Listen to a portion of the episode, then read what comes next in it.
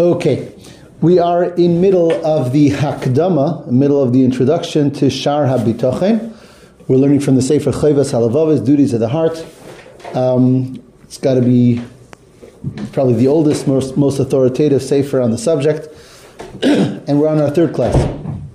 Shar HaBitochen. Before we begin, um, continuing we're holding, I wanted to mention, I would be remiss if not to mention that tonight is an extremely special night, especially on the Chabad calendar. It's the 24th of Teves, which is the yahrzeit of the Alter Rebbe, the Baal HaTanya, the founder of Chabad Chasidus, um, the successor, the disciple and successor of the great Maggid of Mezrich, who in turn was the disciple and successor of the Baal Shem Tov. Um, so the Baal, so the Alter Rebbe, Rav Shneur Zalman, though he wasn't um, biologically related to the Baal Shem Tov, uh, called himself many times his grandson because he was his student's student. And he, he took that very, very seriously. In fact, um, there were various differences of agreement between tzaddikim of the generation about certain principles of Hasidus and so on. And one of his opponents, interestingly, was a great tzaddik who was the grandson of the Baal Shem Tov, Rav Baruch of Mezhebush.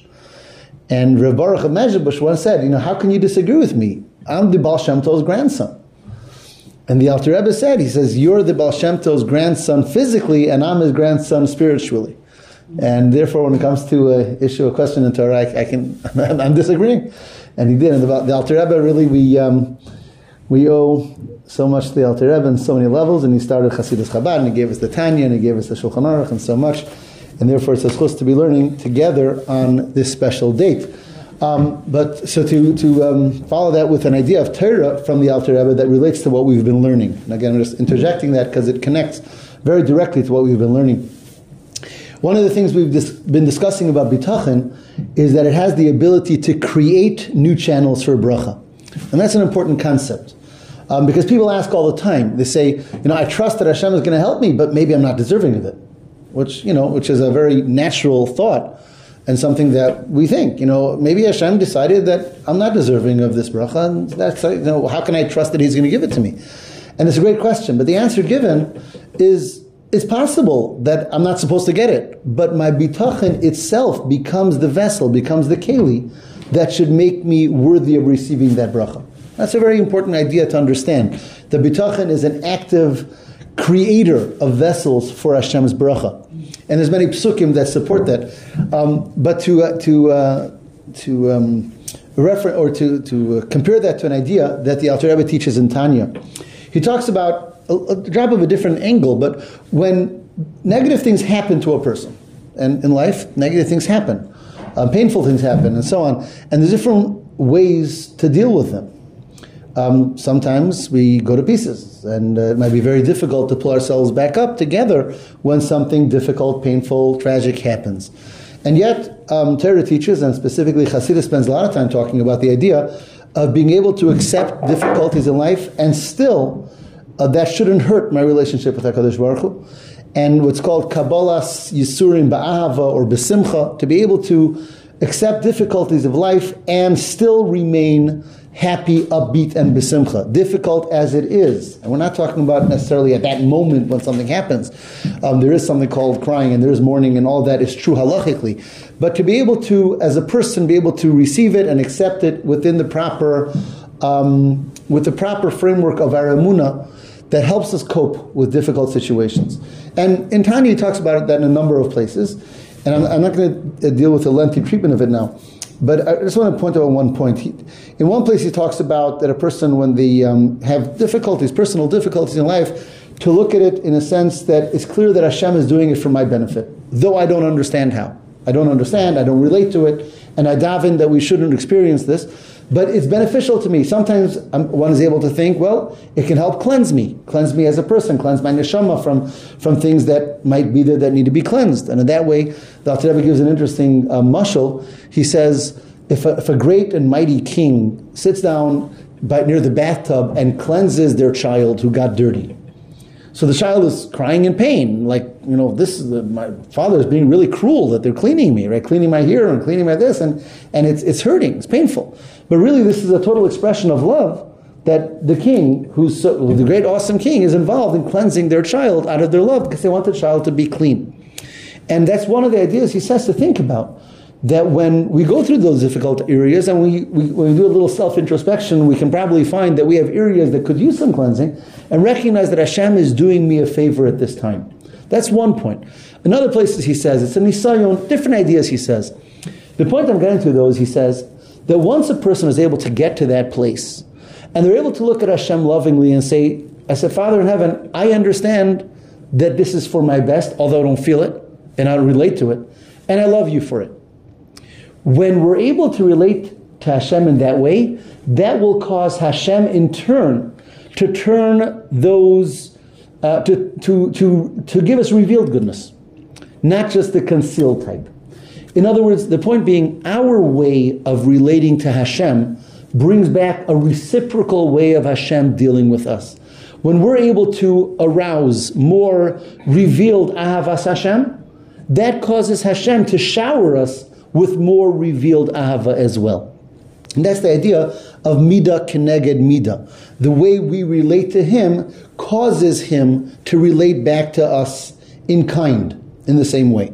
So therefore, he says, even though Hashem was um, was dealing with me with some concealed bracha or tough love or whatever it is, but when we're able to nevertheless turn to Him with a revealed ahava, that itself becomes a keli, creates a keli, creates a vessel to draw down Hashem's revealed ahava for us, so that our relationship should be in a, in a way of revealed goodness, or what we call Toiv Hanira v'Hanigla, revealed goodness.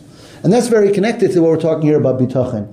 That when we put our total faith in Hashem, that itself calls forth from Hashem the desire and therefore the, the bracha to give us that revealed goodness that we're waiting for and hoping for and putting our full trust and, um, and bitachon in Hashem for.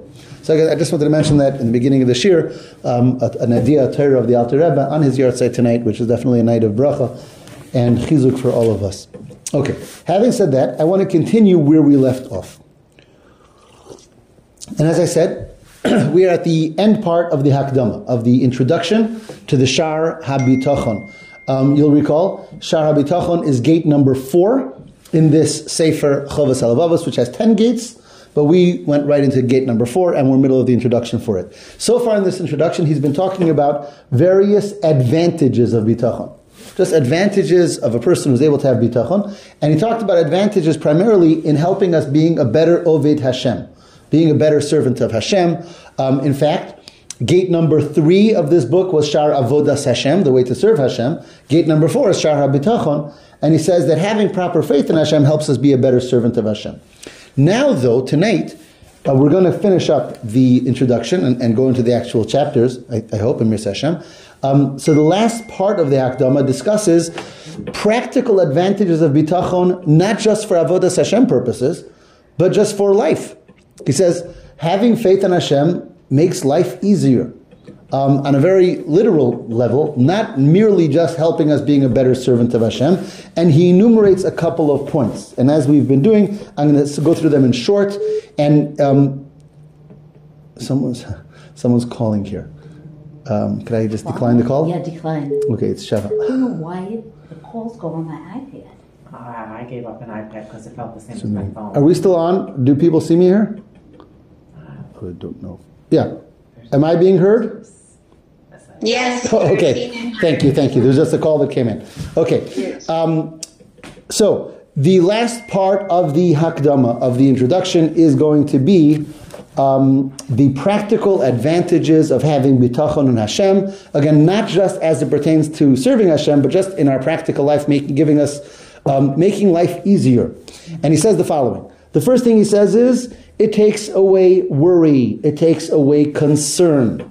As we know, worries and concern um, are a tremendous drag on life, and they can make us worried, make us uh, upset, they can make us frazzled, they can do anything to us when a person is walking around worried and concerned. Um, people say the Jews are good worriers. Um, and I don't know if that is or isn't, but clearly bitachon is a tool that can definitely help us not worry because ultimately it's not on our shoulders. We put our trust in Hashem and we are not carrying the load of the world. I have to say that one of the things that I remember as a child is hearing from my father over and over. A Jew doesn't worry. A Jew doesn't worry. He says, and although again, naturally we may, we may, but when we work on this midah of bitachon, he says, ultimately that removes from us the constant need to feel worried for what's going to be tomorrow and our job and our house and our family and our friends and so on and so forth, all the things that we can worry about. Um, in a very beautiful and perhaps well-known letter of the Rebbe, he writes to someone who it seems was expressing his worries and different things he was worried about. And the Rebbe says, he says, you can have, you have two options. He says, you can worry and worry and worry. And then ultimately Hashem will help you. And then you'll worry about the fact that you spent so much time worrying. Or you could just put your trust in Hashem and do do your best, and Hashem will take care of you, and you can live a happy life. It's your it's your decision. You know, which path do you want to take? Um, and the the Shara B'tachan here brings the pasuk, which is a well-known pasuk. We say it at the end of benching. Baruch Hagever Asher Yiftach Bahashem V'hoya Hashem Miftacho. Blessed is the person who is able to put his bitachon in Hashem, and Hashem was, is their strength. That person lives a blessed life, a peaceful life. Interestingly, we say it at the end of benching. Benching is thanking Hashem for our sustenance, for our food. And at the end of benching, we say, you know what, I'm placing my trust in Hashem. Ultimately, He is the one who, who feeds and sustains, and we remove that extra sense of worry from ourselves. Okay, number two, in the practical advantages, and here he says something very interesting. He says, when a person has proper bitachon, and then they're everyone needs a job, right? We have to do avoda, we have to do our ishtadlos, which is primarily going to be discussed in chapter three of this book. But um, he says, but in choosing a job, the more trust we have in Hashem, the less we have to, um, for, for lack of a better word, do crazy things for that job. You if we recognize we have full trust in Hashem, we recognize we have to do what we have to do, but we don't have to overdo it. Because we have to make a keli, we have to make a vessel for Hashem's bracha. And he talks specifically about something interesting, which is, he says, some people, in order to make a living, feel that they have to travel the entire world, and they're always traveling and they're always running. And he says, he says that could be terrible. He said it could be terrible for the family, terrible for, for health, and ter- terrible for a person's longevity. And he says that need to always travel because maybe I'll find a more lucrative deal there, maybe something more lucrative there. He says that need, the more one is able to work on their bitachon, the less they have that, they'll have that need to travel and travel and travel. Uh, we're going to see something interesting soon because this was challenged, and I'm going to talk about that in a moment. But he says, as is known, the story of the, of the he calls him a parush. A parush was a name for ruchnistic people, more spiritual people. But he says, it's known the story of the parush and doesn't give a name. And the story is, he says, that this person, and obviously he was a firm Jew and a believing Jew, and he, but he traveled tremendously for his, for his work. And he came to a place and he met there an idolatrous person, um, a non believer, probably not Jewish. And this idolatrous person says, and they started talking. And this Jewish person was talking to him about our belief in Hashem, and he says, you, believe, you know, he was telling him your beliefs are nonsense, and why don't you believe in one God who created heaven and earth, and so on and so forth. So this idolatrous person challenged him and says, really, you believe in God? What are you doing here in this country? He says, well, I have to travel for my work. He says, all the way here? He says, yeah, well, I have to.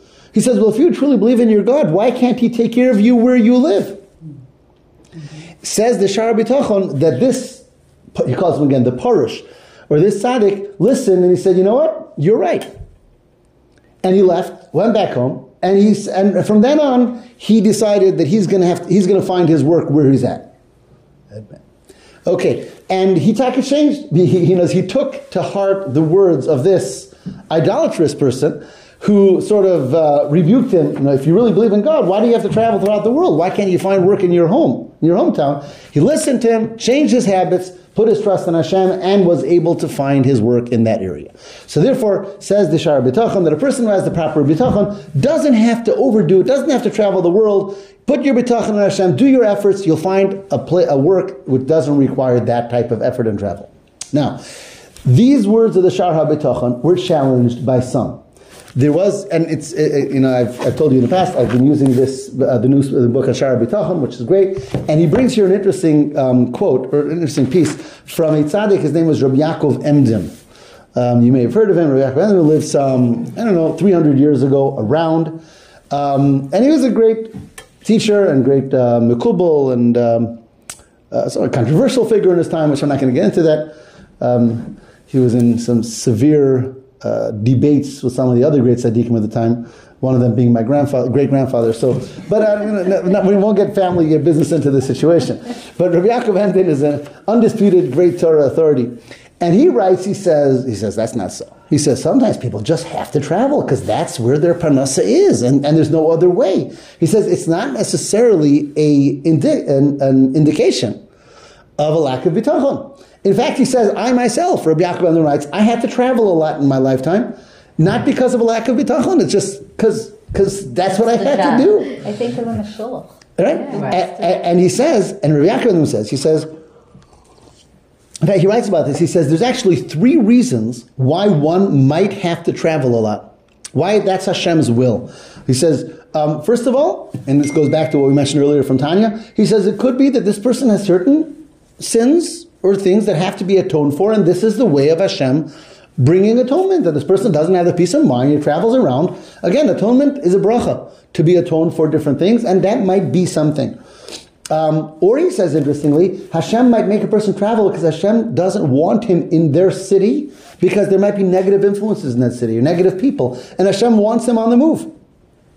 Or he says it could just be a nisayon. We know Hashem tests us in different ways, and one of the ways is nisyonos. He says, look at Avram Avinu who was traveling in the Torah and Yitzchak and sorry, Yaakov. Hashem willed it that way.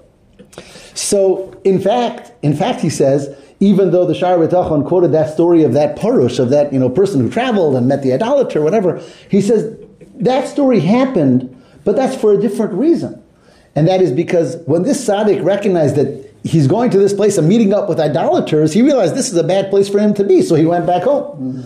But it's not because he really believed his words that it was a lack of bitachon. So it's a debate of, of great of, of Torah greats and Torah authorities, and uh, far be it from any of us to uh, you know get involved and say who's right and who's wrong. But just on a simple level, what the Shara Bitachon is saying is that when one has true bitachon, they're not looking for such strenuous types of, types of work that take them across the world.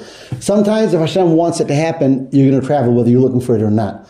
But when a person is looking for a place of work and a person is looking for their parnasa, the more one has bitachon, the more they're going to look for a parnasa that doesn't require such type of tremendous efforts and tremendous travels and so on and so forth. They'll do what they have to. They'll put in their hishtadlos, as we call it, and in a way that's normal and in a way that's peaceful, in a way that's happy, and doesn't require that of them. Um, and again, I, I don't think essentially they're really arguing. In other words, I believe that the Shar Bitachon agrees that sometimes Hashem wants me to travel, and then I'm going to travel, no matter what, no matter how much Bitachon I would have. You're putting travel with overdoing. Right, because- that's what he's- like running to get. Right, right. In, in, that's how he puts it. Here, the Shara B'tachon, he uses extensive travel as a, a meta, as an example, an expression uh-huh. of the person who feels the need to just do and do and do for their parnasa, mm-hmm. and sometimes, therefore, just makes themselves, wears themselves thin and, and in unhealthy ways because the need that I have to make that parnasa. And he says, put your bitachon on Hashem, do what you got to do, and don't think, don't feel that need to overdo. Anyways, that is point number two that he says. When a person has the, the, the bitachon, he has that easier sense of, of finding a work without putting himself out there in that way. Um, actually, which is very similar to the next point he says. They really go together. And he says, here he doesn't talk about travel, but he talks about other types of dangerous work and work that, that are overly taxing. Right? And again, we find a person, and he says, the less bitachon a person has, the more a person feels the need. I have to make this parnasa, so I have to do whatever it takes, including sometimes things that are dangerous, including sometimes things that are not good for me or not good for my family, because, well, what, what should I do? I have to make the parnasa. And again, he says that the more one has their bitachon, they, they know that they have to do what they have to do, but they do it in a way that shouldn't hurt them physically and shouldn't hurt them spiritually. They create it in a way that there's times for it. It doesn't become something that's consuming 24 hours a day. I have to have time for my davening. I have to have time for my family. Because, and I have to work. I will work. I'll do what I have to do. And Hashem, Hashem will find the way to give me what I need in those proper kalim that I am creating. Excuse me, when, when you're talking about work, Does it always have to be work or parnasa? Could be, could is, could it be anything? Can you put in a shidduch? Can you put in Well life or anything great, in there? Great, great, idea, great thought. Uh, the reason I'm using this, I'm, I'm using the, the wording the way he's setting it up, but I think you're 100% correct. That work is perhaps the most common thing that people feel every day the need to provide, Right. and that sort of takes over people's life typically. But you're right, this applies to anything. Anything that we do, the more I feel the sense that it's up to me to get it done, then I can never do enough. The more I feel the sense that Hashem provides and I have to do my best, then I do my best. But in a normal way, the way that Hashem would want me to do it. And that is leaving time for serving Hashem and for my family and for being a normal person and so on and so forth. Um, they reference here a very beautiful letter of the Rebbe that I just wanted to read with you. I'm not going to read all the words, but the idea, because very, very interesting. It seems, and this goes back to 1950, and a person wrote to the Rebbe, he says that he, he, needs, he needs a job. And he was, he was offered a job in a certain city, and it's all good, but in that city there's no minyan, and he won't be able to daven with a minyan. What makes it matters worse is that he was saying Kaddish at the time. Mm-hmm. And he said, I'm not going to be able to say Kaddish, but I have two brothers, and they will be saying Kaddish. Now, on the other hand, I'm going to be able to support my family and my brothers. And I'll be able to pay up the debt that I took to bury my father. This is a real question, right? And he asked it to the Lubavitcher Rebbe. This is actually, it's even before the Rebbe became Rebbe. It's after the passing of his father-in-law, in that year before he accepted, right, the, to be the Rebbe. So this is 1950. And the Rebbe, it's a very beautiful answer. He says, the truth is that Chazal permitted a number of things to do for Parnasa. Right? And, and the truth is, you know, you know not davening with a minyan is not an Avera. You know, you, you're going to daven. Um, and he says, and, and, and, what, and especially in this, in this uh, situation, you're saying you have brothers that will say the Kaddish, which is significant, and the, the idea of, of, of taking care of your debt for your father's burial, which is a tremendous mitzvah. So it's permissible. The Rebbe said it's okay. It's permissible. And he says, in the times of davening, you should give some extra tzedakah for the neshama of your father. You learn some mishnayos. Um, when you're benching, try to bench with at least three people. He gave him some practical advice. But then he finished, and he says the following. He says, All this I'm writing because I don't know you personally, and I don't know your level of bitachon. However, if you can strengthen your tr- level of bitachon with true bitachon in Hashem, then I would suggest find for yourself a vessel for parnasa in a place where you'll have a minyan, and you'll have your parnasa and you'll have your minyan. Very interesting answer because it, the Rebbe didn't say it's forbidden. He didn't say that. He said, to the contrary, he says permiss- permissible. He says you have a good point. You have a job. You have a parnasa, and if you got to do it that way, that's fine. But if you're up to it, if you could strengthen your level of bitachon to a, to a, to a healthier, stronger place, then you'll be able to find your job and find your minyan, and there won't be a, a, a contradiction. So I, what, what I found here exceedingly beautiful is that he really, it's not like it's a do or do, it's not a chiyuv. You must do this, otherwise. He says no. Says halachically, you're okay, you're good. Strengthen your bitachon. The stronger your bitachon will be, the more you'll be able to find your parnasa by making your keli. The Rebbe didn't say don't work. You'll find it. And you'll find it in a place where you'll have the minyan to daven with as well. Which just goes so much in sync with what we're saying, that the level of bracha that we're able to receive is many times dependent on the level of bitachon we're able to find in our hearts. That we're able to strengthen ourselves. And the more we put, find that bitachon, the more we are able to receive that bracha in a way, as he says, that we don't have to travel in that amount, and we don't have to work so in such crazy ways, and be able to have a more of a normal life, and have the parnasa that we need by working on strengthening that bitachon.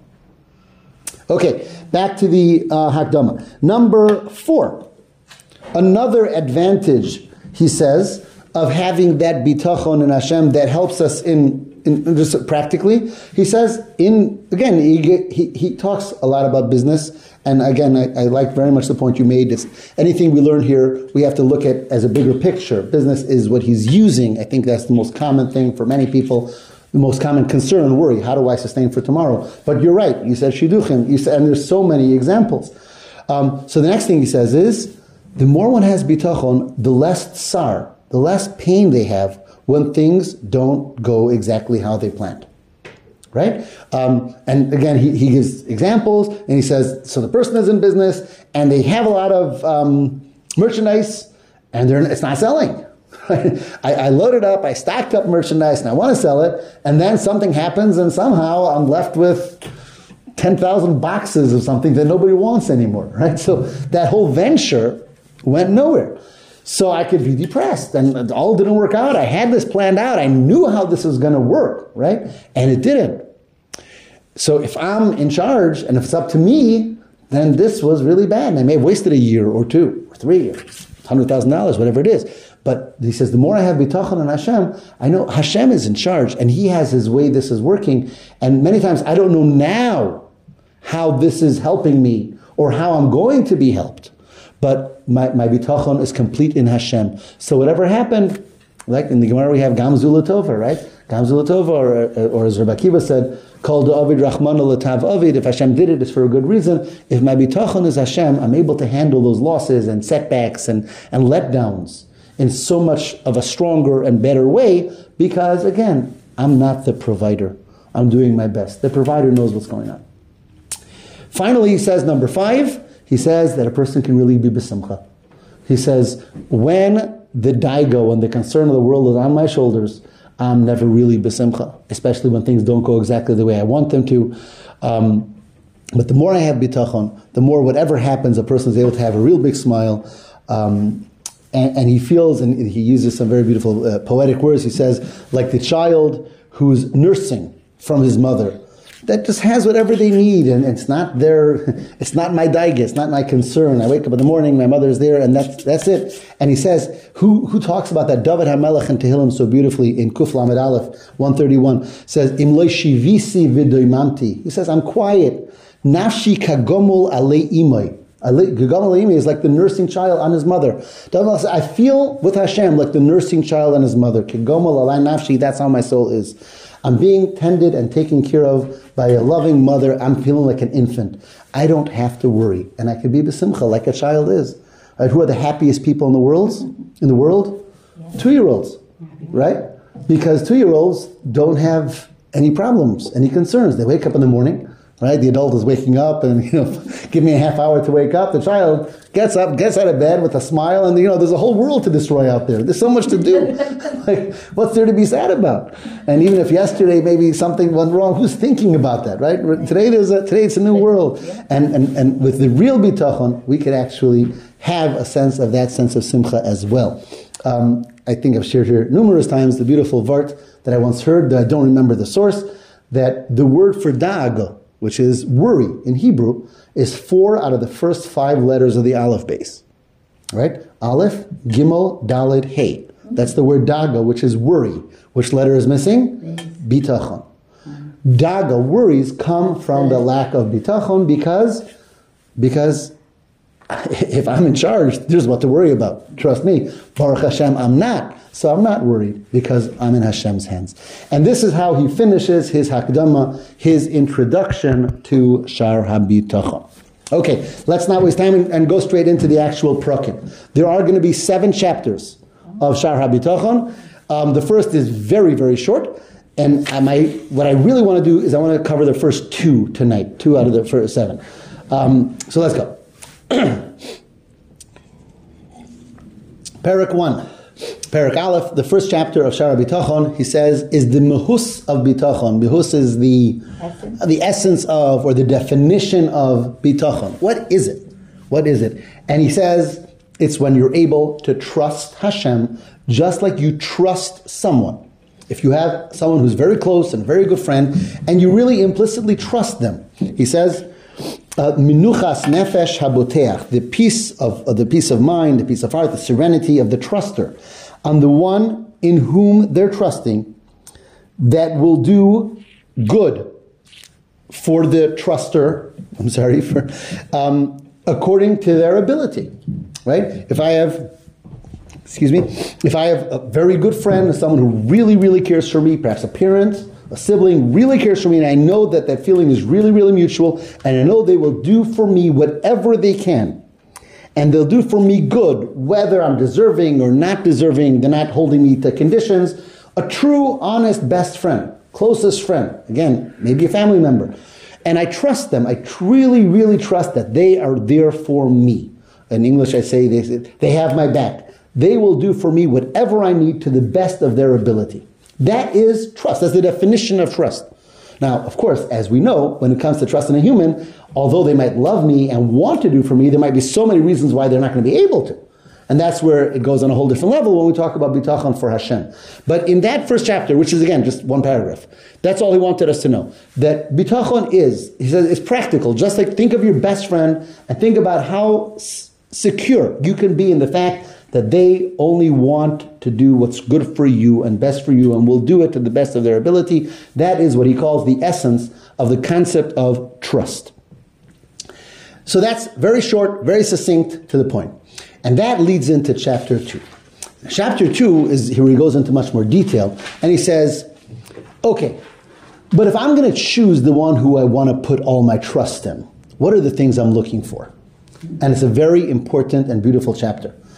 And he says, and this is this is the discussion. He says, okay, so I, I want to trust someone. We'll see soon. Ultimately, we're, we're, we're obviously we're going to get to Hashem as being the true and ultimate and only one that I could really trust in.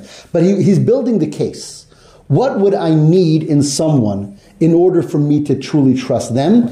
And he breaks it down into seven things seven points or seven conditions, seven, that's what I'm looking for, seven components or aspects that I'm looking for in order to truly be able to trust someone.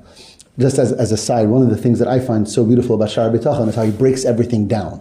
Like one, two, three, four, five. It makes it so much more clear when you're able to like, very organized, extremely organized. Every step here is organized. So here he's going to tell us seven points of trust, seven points that I need in order to trust someone. Number one, he says, someone who really truly loves me, who really truly cares for me, right? He, the words he uses is someone who has rachamim, which is like mercy, chemla, or, or what's the word, what's the, yeah, caring, mercy, compassion, v'ahava, and love. So that's number one. I mean, if the person doesn't really love me, doesn't really care for me, then that's not the person I'm putting my trust in. The more I'm confident in that person's love for me, that the more I can have trust in that person that they are going to be there for me. So that's number one. Number two, okay, he says, love is wonderful, that they love me and they care for me. But the other thing is that, that they never, that they're always thinking about me, they're always looking out for me, and they're never like get lazy or, or sidetracked with other things. Right? There might be someone who loves me, but they're also busy with various other things. They might be taking care of their own family or their own friends or their own something. Mm-hmm. So yeah, they love me when they think about me or when they hear about me or when I call. But I can't be fully confident because they might be busy with something else or they might be too tired or they might, you know. So the, the second thing is it's not enough that they love me, but that they're focused on me. That they're focused on me and and are, are, are, are always going to want to know what's going on in order to see what they can do to help. And he says, and he goes through, he says, because even if you have step one, that's not enough because they might love me but not know what's going on with me.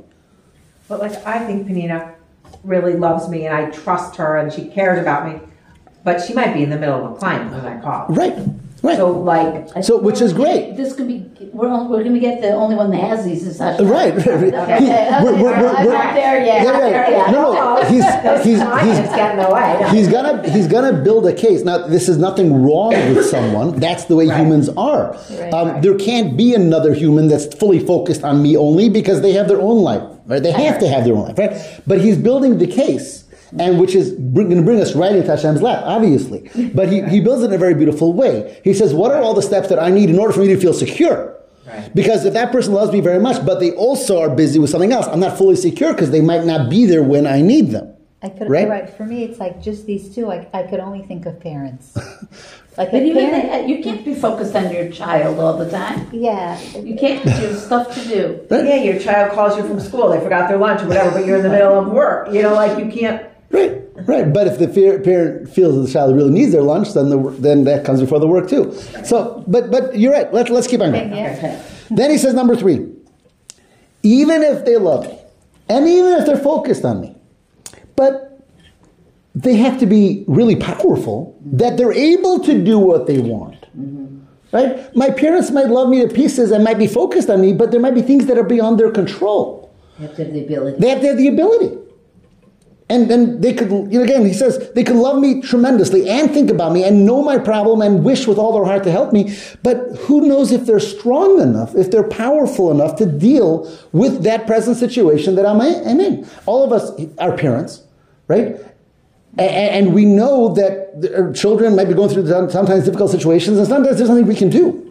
We can give them empathy, we can hug them, but but that but they're dealing with a with a job, they're dealing with a friend, they're dealing with a boss, they're dealing with a with a spouse, whatever it is. What can we do? We can love them, but we can't help them. Right? So he said the third thing I need in order to fully be able to trust someone is to know that on top of their love and on top of their constant care and focus, they also have the ability to come through. That's number three. Number four is that they really have to know what I need in a revealed way and in a concealed way. In other words, my real needs. So many times people truly love me, but they don't really know what I need. Now, they might not know what I need because I didn't tell them. They might not know what I need because they didn't, they didn't get it. They might not know what I need because I might not know what I need. Mm-hmm. Right. So they love me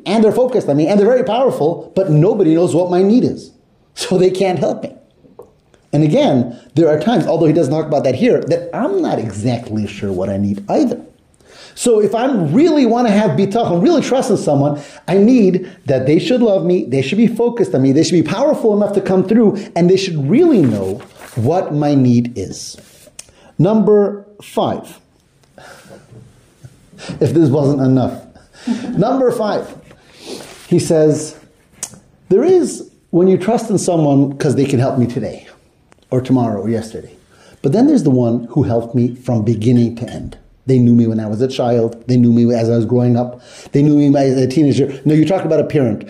One of the unique things about a parent, aside from the love of a parent or child, is that a parent knows the child from, you know, from, from, from, from when they were born and went through with them and knows all the steps.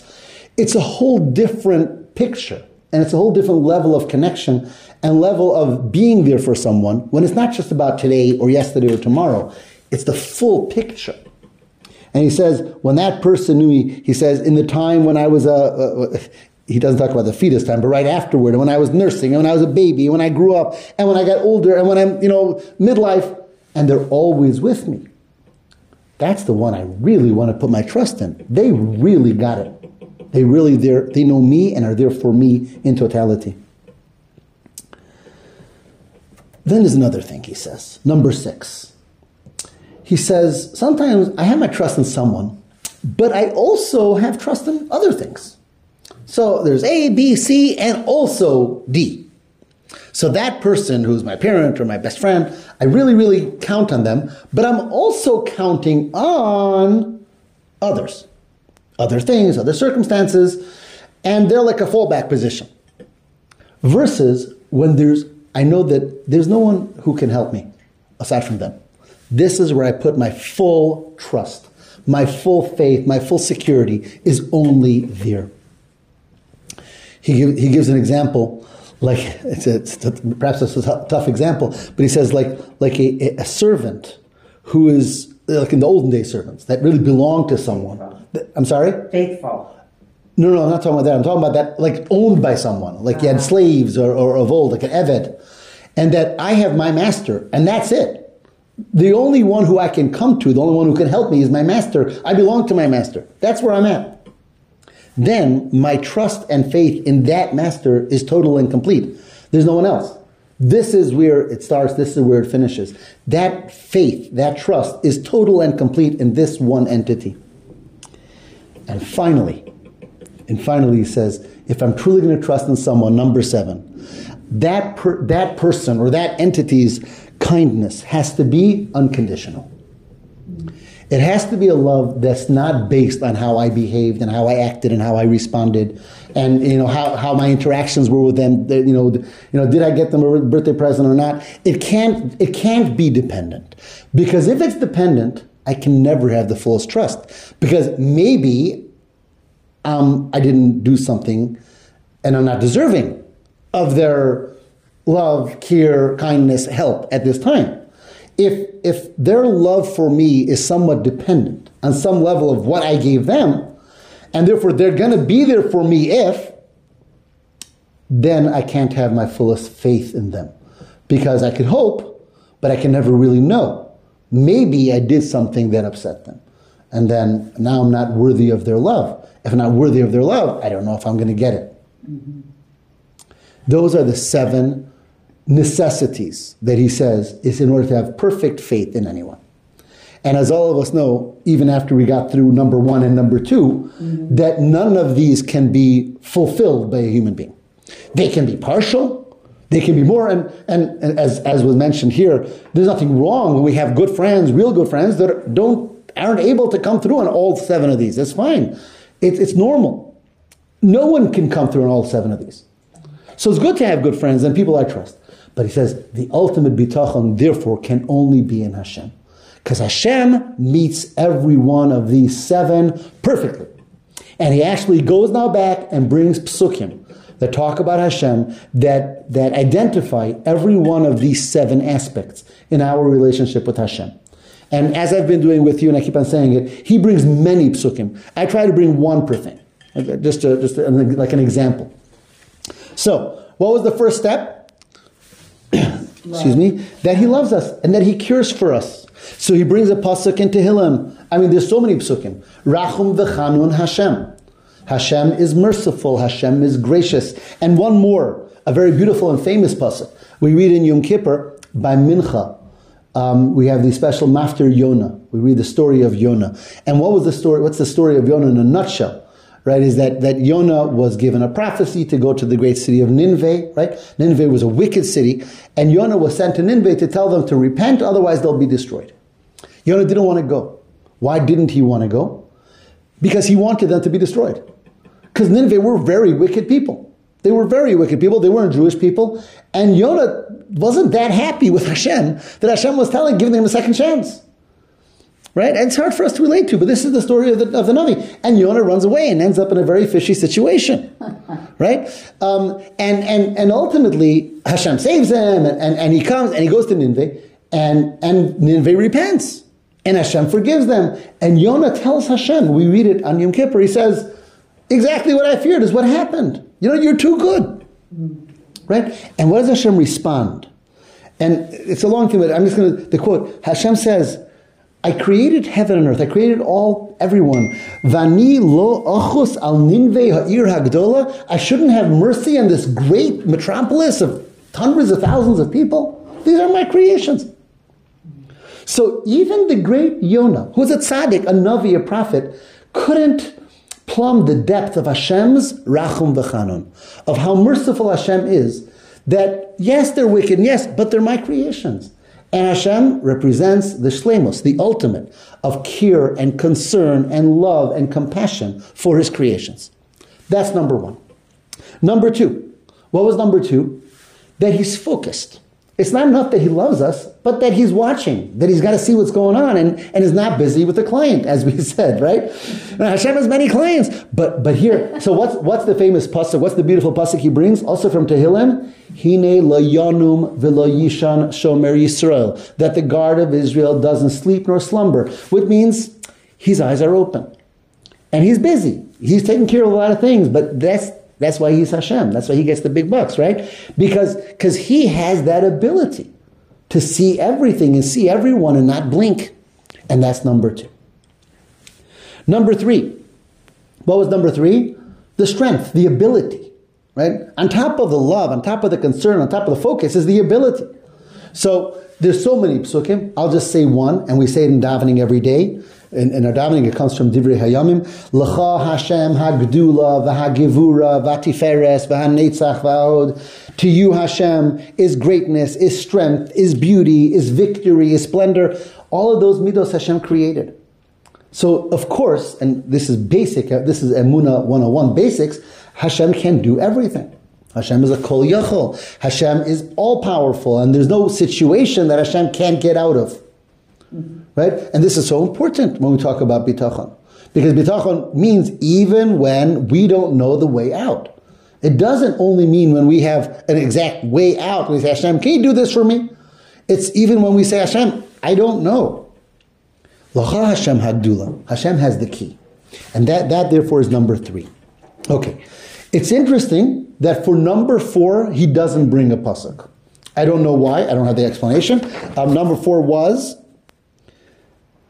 that he knows what's good for me. He knows what I need. Uh, perhaps he didn't bring a pasuk because of how obvious that is. Hashem created me, so he knows what I need. Hashem makes everything tick. He knows what we need and where we. Hashem knows what we need so many times better than what we know. And I think all of us probably can think back to situations where we thought something was good for us and it turned out it wasn't. And we thought something wasn't good for us and it turned out to be a bracha because we just didn't know the whole picture. And Baruch Hashem, Hashem did. I'm sure everyone has those stories in life. I, personally, there, I mean, there's so many things that um, I had a certain job offer, which was a significant offer at a certain time in my life, and I was all excited about it, and then it was disappeared.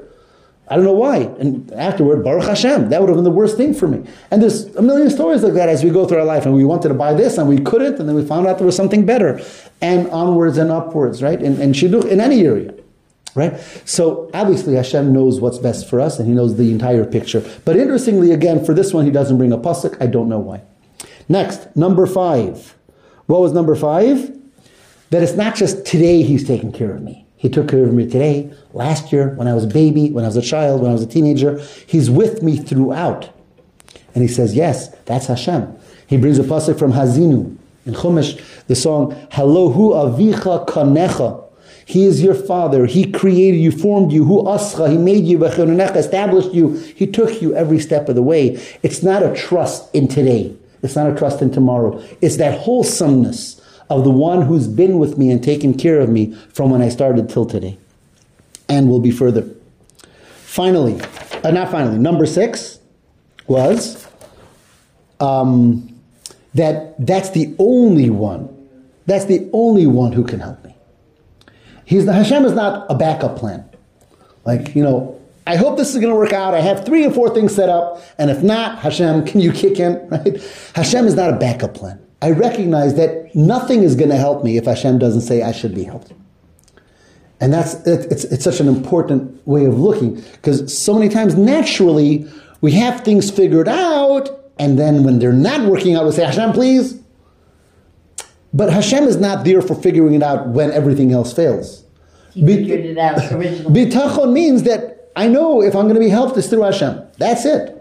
I'm going to do things. I'm going to try this. I'm going to try that. But it all is Hashem going to give the bracha. That's what it's about, right? So he brings a pasuk from Eicha. Mi ze omar vatehi. Who can say something that will be? Hashem lo tziva if Hashem did not command. If Hashem didn't command that this bracha is happening, it's not coming anywhere. And when we're able to fully recognize that, we recognize our bitachon is not also in Hashem, it's only in Hashem. That's the only area from where I'm going to be receiving my bracha. And finally, finally, it was number seven. I, I, think as we were going through it, we were thinking, as I was when I was learning it, how could there be more, right? But number seven was that his love for us is unconditional. And that's so powerful because if you don't have that, even if you have all other six, you can't have full bitachon. Because if it's conditional, I may have messed it up. So he loves me and he's focused on me and he could and he wants, but so for seven, he brings basic psukim, like we say in Ashrei. In Ashrei and davening, Tov Hashem lakol. Hashem's goodness is for everyone. Virachamav in His mercy, al kol ma'asav, on all of His creations. Just like we said before from the story of Nineveh, right? That Hashem is there for everyone. They, they were wicked, so Hashem should remove His mercy from them. Hashem is merciful. Hashem is giving. Hashem is loving. True, there's a concept of punishment. We know that. At the same time, Hashem never loses His rachamim al kol maasav on all creations.